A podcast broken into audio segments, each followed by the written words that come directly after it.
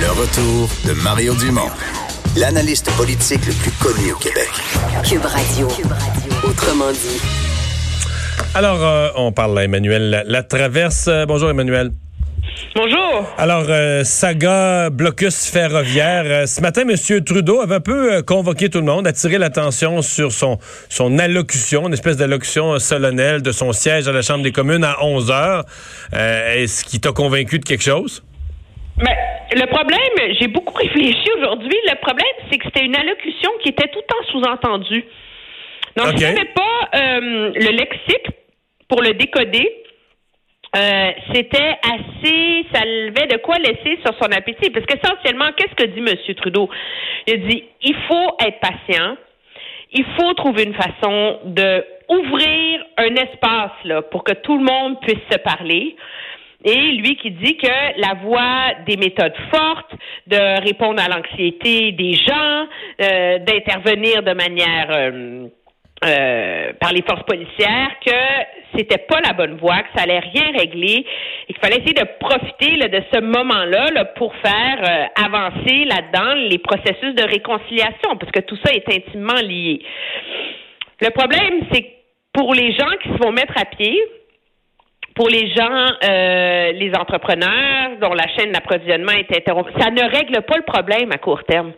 Et c'est ça, je pense, qui qui laisse un peu tout le monde très équivoque. C'est moi, je comprends là, très bien la logique de M. Trudeau de dire, écoutez, on peut pas envoyer les forces policières faut que les euh, Premières Nations s'entendent entre elles euh, et il faut leur donner le temps d'entendre notre appel à renouer nos efforts. Mais ah. C'est vrai tout ça, mais tu fais quoi entre-temps? Et ça, cette réponse-là, je vais te dire, il n'y a personne qui a une réponse à ça. Non, mais c'est aussi, ça va durer combien de temps?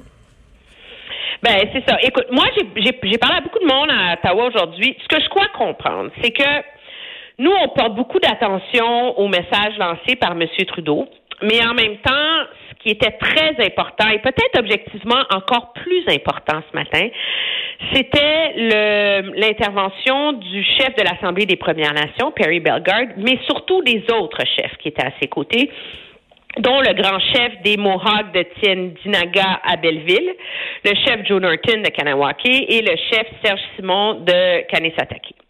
Et ceux-ci, tous à leur façon, euh, ont aussi appelé à une désescalade de la tension, si on veut, euh, et à dire qu'il fallait trouver une façon, un espace pour discuter.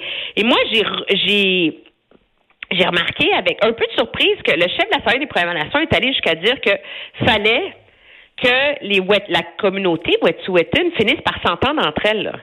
Et là, en ce moment, c'est ça le nœud du problème. Là. Donc, les Wet'su, les chefs héréditaires là-bas s'entendent pas sur qu'est-ce qu'ils vont demander au gouvernement, quels sont les paramètres de la rencontre avec la ministre Bennett, etc ils veulent pas la rencontrer tant que la GRC est là, puis les Mohawks disent, nous, tant que la GRC est sur les terres euh, non cédées, des Wet'suwet'en. Alors, tu comprends-tu? Tout est dans tout là-dedans. Oui, mais la, GRC, j'ai étudié ça aujourd'hui. La GRC est un endroit qui s'appelle Lake Maurice euh, et c'est pas un c'est pas un vrai bureau de la GRC. Ce que je comprends, c'est qu'ils ont installé une espèce de, campement temporaire le 13 janvier parce qu'il y avait du vandalisme, parce que dire, la GRC est là en réaction pour protéger le chantier, là, protéger les travaux. Euh, c'est un cercle vicieux, là. Oui, c'est un cercle vicieux. L'argument de ces militants-là et de ces, leaders autochtones-là, c'est de dire que c'est en territoire non cédé. Et je pense que, et donc, les forces policières devraient pas être là. Et l'argument de Perry Bellegarde, c'est écoutez, donnez, prenons le temps de trouver une solution à ça. C'est pas, c'est pas insoluble comme situation. Si c'est ça le problème, on va la trouver la solution. Il faut juste être un peu créatif là. Alors, je pense que ça fait partie euh, des écueils. Le gros espoir finalement, c'est que le chef Simon de Kanesatake, parce qu'il est le chef de la communauté où il y a eu la crise d'Oka, à cause de cette espèce de aura très symbolique autour de lui, l'appel que lui va avoir lancé au fait de enlever les barricades sera finalement entendu par le reste de la communauté Mohawk. Et objectivement, c'est ça qui compte. Régler le problème en Colombie-Britannique, là, ça c'est une chose. Mais la priorité, c'est pas ça. Là. La priorité, c'est d'enlever les blocus sur les rails de train. Là. sais. Et donc, euh, mais il n'y a rien, tu sais, on s'entend là. Il n'y a pas la lumière au bout du tunnel, elle est très, très, très. C'est une minuscule lueur, là. Ouais.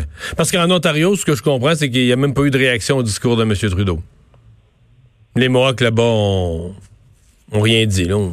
Ben, je veux dire, leur, grand chef était sur place ici ce matin, là, et lui tente un peu de faire le médiateur entre les deux. Là. il se retrouve coincé aussi entre les, les gens sur sa réserve qui bloc et lui qui essaie d'accepter. Alors tout le monde est un peu, tout le monde marche sur des œufs, tu sais. Hmm. Mais ce qui est clair, c'est que moi, en tout cas, j'ai de la misère à souscrire à l'appel de M. Scheer, là, qui est comme, ben, lever les blocus, envoyer la police, comme si ça allait être si simple que ça. Là.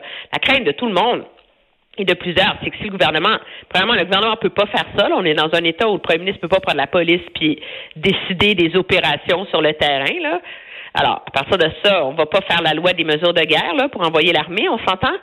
Et surtout que toute intervention des forces de l'ordre mènerait à une escalade dangereuse pour le pays. Hmm. Mais est-ce que de l'exclure complètement, comme fait M. Trudeau, c'est pas euh, donner le gros bout du bâton aux, quelques manifestants, puis dire, dire finalement aux Premières Nations, tous les autres qui négocient de bonne foi, tous les autres des Premières Nations qui travaillent aux tables officielles, ben leur dire vous avez tort. Là. Ce qu'il faut faire, si vous voulez que vos dossiers progressent, il faut bloquer des bloquer des ponts, bloquer des voies ferrées. C'est comme ça que ça. C'est le dilemme auquel tout le monde est confronté. Écoute, je n'ai pas la, réponse à cette question-là. Je peux te dire que le pari du gouvernement, c'est que cette intervention euh, aujourd'hui des grands chefs et du premier ministre ensemble, le but, c'est, de, comme ils disent, d'essayer de créer un espace pour que tout le monde ait comme un 24 48 heures pour y réfléchir, puis que ça se passe dans la douceur au lieu de l'affrontement, tu sais. Mais je te dis, parce que, mais en même temps, on dit on peut pas donner un ultimatum, parce qu'un ultimatum, c'est comme l'usage de la force à un moment donné, là.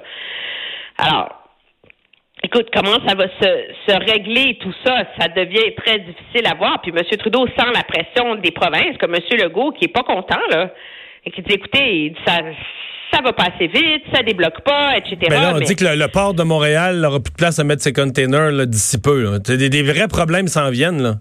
D'approvisionnement, d'usines. Les vrais problèmes s'en viennent. Puis le problème, c'est, moi, je maintiens, on a un gouvernement qui, qui est à, qui grappille à la recherche de solutions et qui s'accroche à un espoir que les Mohawks vont lever leurs barricades sans autre forme de procès. Mais je suis assez surprise qu'on n'ait pas une stratégie plus complète pour. Enfin, ben on va surveiller comment tout ça va aller. Certainement que M. Trudeau parlait de discussion euh, aujourd'hui derrière des, des, portes closes. Peut-être qu'il se trame des affaires par en arrière, qu'on va être surpris des résultats. Merci, Emmanuel. Très bien, au revoir. Au revoir. Alors, Vincent, il y a eu un accident, un train qui a frappé un automobiliste ce matin. On en sait davantage, hein? Oui, train. On sait un véhicule frappé par un train de banlieue dans l'arrondissement antique Quartier-Ville. On sait maintenant que c'est un homme de 74 ans qui était euh, au volant, qui est décédé. L'homme faisait son euh, examen de conduite. Euh, l'évaluateur de 33 ans à sa droite a été grièvement blessé. aucun passager du train n'a été blessé. Alors, il était dans son examen de conduite quand, pour une raison qu'on ignore, il s'est retrouvé sur la voie ferrée, frappé par le train à 9h30 ce matin. Alors, euh, d'ailleurs, la, la, Société d'assurance automobile du Québec a envoyé ses sympathies aux familles. Merci Vincent, merci à vous d'avoir été là. On vous retrouve demain, 15h.